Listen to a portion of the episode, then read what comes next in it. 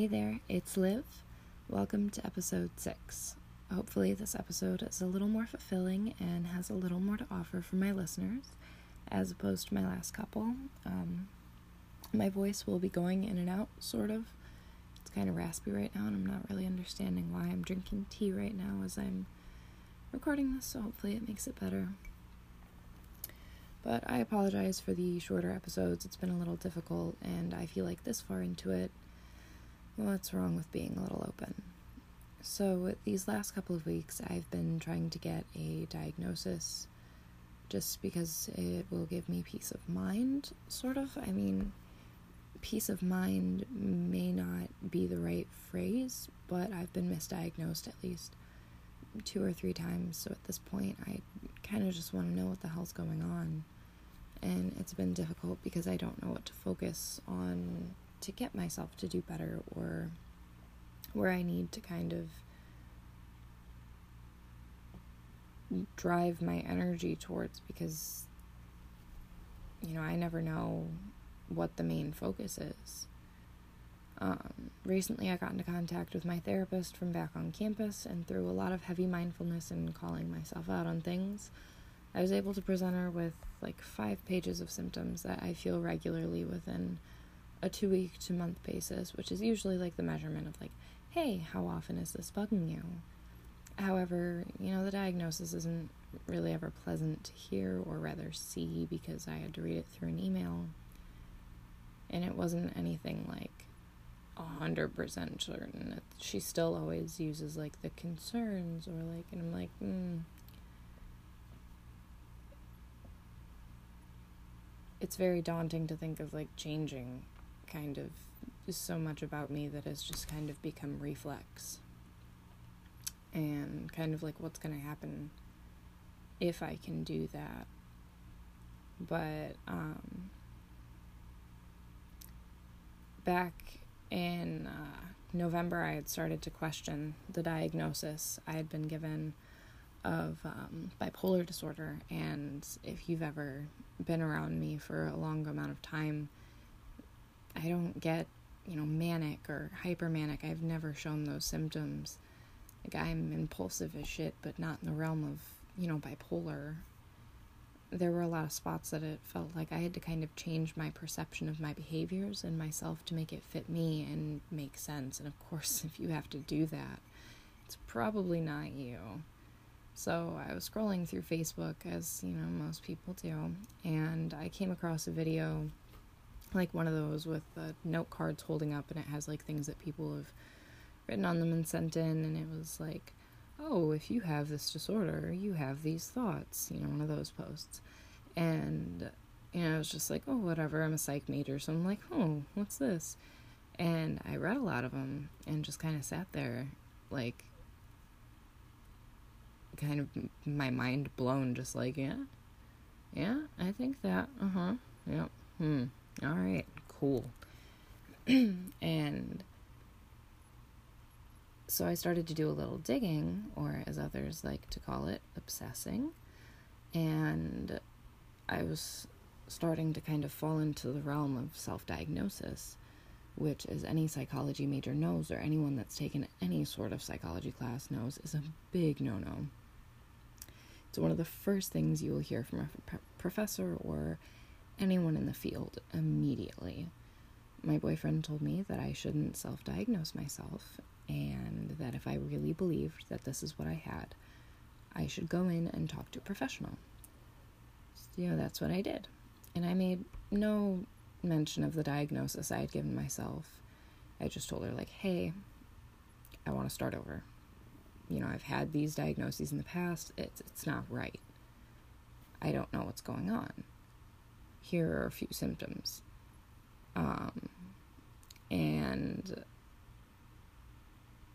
by the end of our first session, she asked me if this disorder was something that I had considered. And she told me that pretty much five minutes into our conversation, she had been considering it. And for the semester, I avoided talking about it and what kind of happened in my life because I really didn't want it to, you know, it's not something that I wanted to have, you know? Um, so I spent all of our sessions talking about like what happened in my life recently and like in that week and just like keeping it simple. Never about what was like truly wrong until our last session and until last week. And now it's become a lot clearer and my behavior and thoughts make more sense, but I also also learned that it's kind of with me for a lifetime if I don't you know, get a hold of this and that there's really not much I can do about it except to be more mindful and to not consistently blame my behavior on it. You know, it's still my behavior and to take action for it. I can't just be like, oh, it's because of the disorder. Like, no, it it's a mix. And it's really frustrating and I think honestly, the final nail in the coffin for me and feeling like complete shit about this potential diagnosis was when my abnormal professor told our class that the problem with a personality disorder is that you can't exactly treat someone's personality and that it's very, very hard to change what have been my go to thoughts and behaviors for the longest time. And kind of moving my way around that and trying to kind of live my life around it in a way where it doesn't interfere as much, I suppose.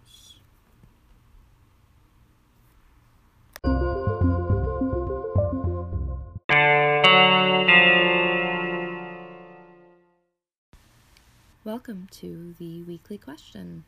I kind of screwed up the order with that last episode, so I apologize. But I do think that this question popped up at a really good time and it worked out well for this episode. So, the weekly question is What do I love about myself? Honestly, when first thinking of this question, I don't really think of a lot of things. It's like a lot of like, oh, I think my eyes are pretty, or like, I have really soft hair, like, I really love that about myself. It's never anything like super deep, um, again, I don't feel like there's a lot to love about myself personally. I have a lot of insecurities about myself. And, you know, I don't make those as obvious. And I try to, like, make it seem like I'm being confident. But on the inside, I'm just like, no, God. Um, like, I really love the color of my eyes but I hate that one eye closes more than the other and is uneven when I smile. I love my lips. I think they're fairly full for my face shape, and that makes me pretty happy. I love that I am always available and open to listening to people's problems and giving them a shoulder to cry on. Uh, and then I started thinking, like, what are some things that I could learn to love about myself? Um, the first thing that I thought of is my smile which I've hated for the longest time because I am super insecure about my teeth and like the way that my eyes kind of scrunch. Like it just, um, I could learn to love my body more and take care of it more. I get very wrapped up in how it looks and how it feels rather than how I think it looks and accepting myself and my body instead of constantly trying to change it due to varying circumstances in my life like stress eating. Yee. Um, I could also learn to love my more positive thoughts and try to kind of correct and rationalize my more negative ones. My mind, I could learn to love my mind because too often I focus on the terrible thoughts that pull me down and push others away instead of focusing more on positivity and the things that are going right in my life. I feel like within the last week, I've cried more than I should have. Like, I was with my boyfriend, and I should have been super, super happy. But, you know, at the end of the day, it was just like, oh, why am I crying? I don't want to be crying right now. Why is this happening? Like, I was genuinely, like, confused as to why I was crying. It was, it was, it was rough Like I'm sitting there and I'm like looking at him and I'm like, I'm not crying on purpose. I promise. Like it's, it, I'm just leaking at this point. I'm not even trying. I didn't even think about anything. Like it just happened. And that's another thing is my emotions. I could learn to love them a little bit more. Although they are very, very overwhelming and come out very, very strongly. Um, I could learn to love that part of me more. Just because, you know, it makes me kind of an approachable ish person. My face isn't very approachable because I have RBF real bad. It's chronic, it's a chronic condition. But, yeah. Um, it's always far too easy to get carried away with everything that's wrong. And I really lose focus on everything that's good, uh, including myself. And I could learn to really love myself. I don't really see myself as a good person most of the time and tend to drag myself down for things I've done in my past or thoughts that I often have. And, you know, I think that that's something that needs to change. And that's a major perception shift that I think would really benefit me within the future.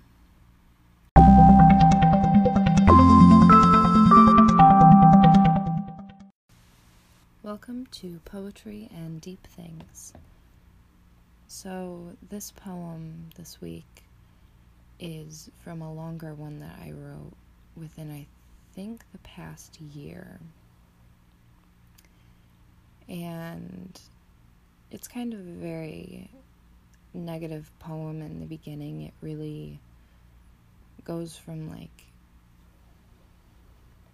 little feminine things that like I wasn't taught growing up that I kind of had to just teach myself and figure out or like you know ask friends or kind of like google it like it was never anything that was just like yeah you know someday you're going to have to do this do this. Um and I was reading through it and it gets very negative. And that's something that I really didn't want to reflect on, so I'm going to go through and edit it as I'm recording this and kind of, you know, make it a little bit more positive and motivating rather than just wah, wah, wah, wah, wah, sad things, sad things. Oh, look, a positive thing. You know. We'll see how it goes.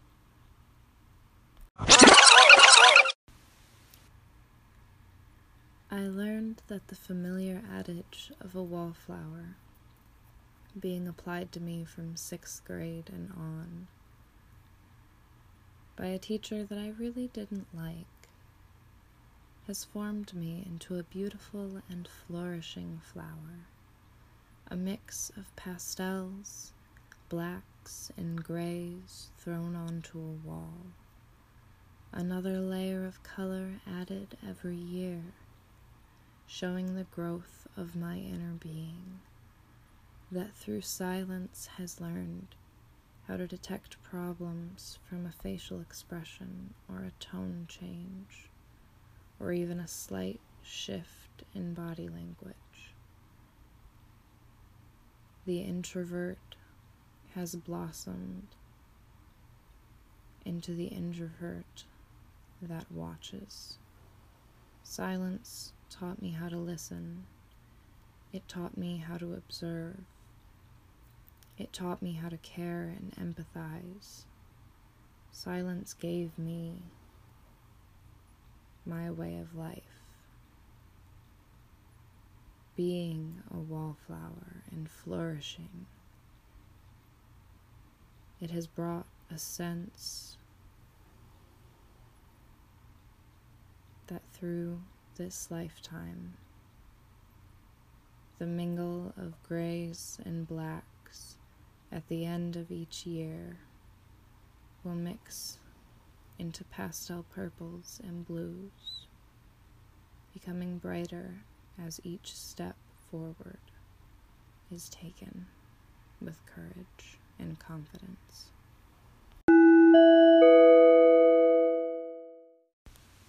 Welcome to Not So Sage Wisdom. My advice for this week is to take a day off. Take a mental health day. Whatever that consists of for you, whether it's you know, playing games or reading, or, you know, even if it's simple stuff like making your favorite cup of tea or taking a bath or lighting a candle. Step outside for a second and watch the sunset. It doesn't even have to be an entire day. Just take, you know what? My advice for the week is to take five minutes each day and just be there. Ask yourself how you are, how you've been that day. Ask yourself how you slept. Focus on your well being and what's driving you in that moment. Bring your mind to yourself rather than focusing on everything else that's around you just for five minutes. I'm going to do it this week too. And I really think it's going to help. I think that, you know, you'll see some changes kind of in your perception by the end of the week, and you'll find yourself doing it without even thinking. Just kind of grounding yourself.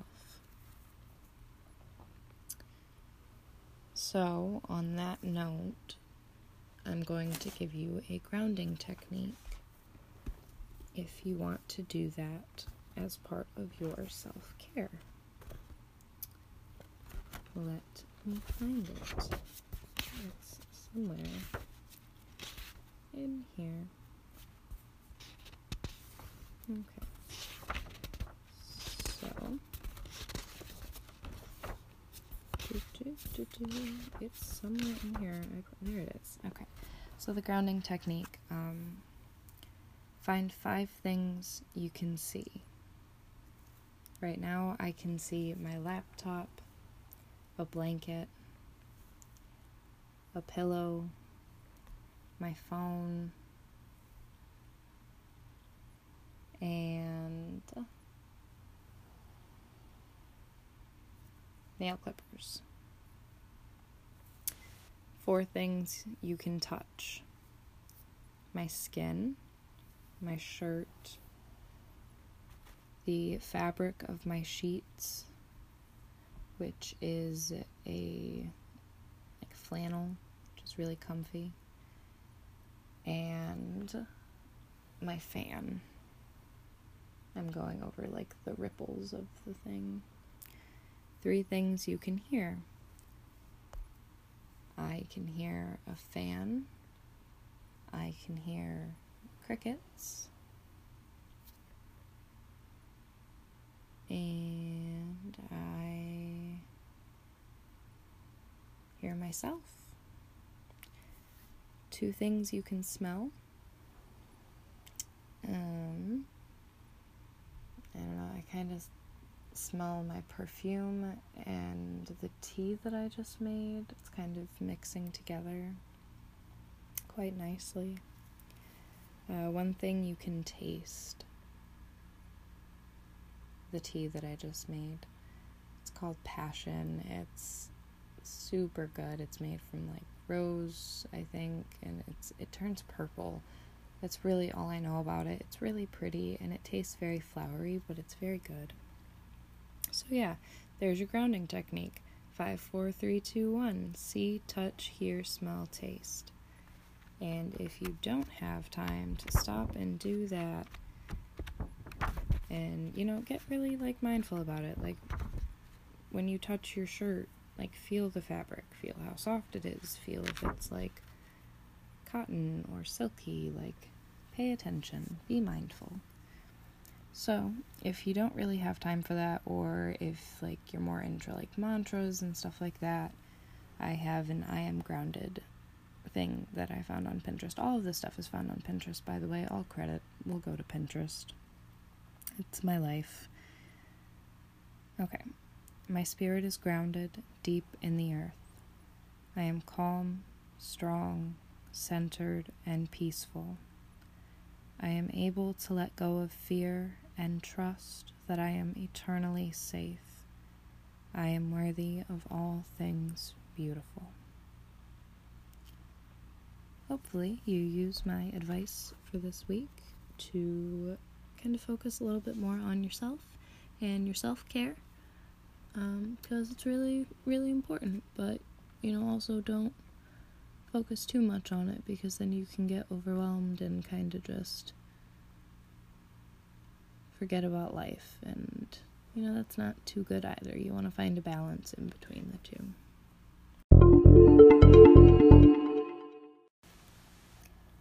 Your daily push up for the week is Every moment is a new opportunity to become who I am. I move with life. Use this as your positive push up to go with the flow this week. Be okay with change. Be one with life. You're on the same path, whether you think that life is bl- throwing blows at you. I mean, you're going somewhere. You'll make it one day.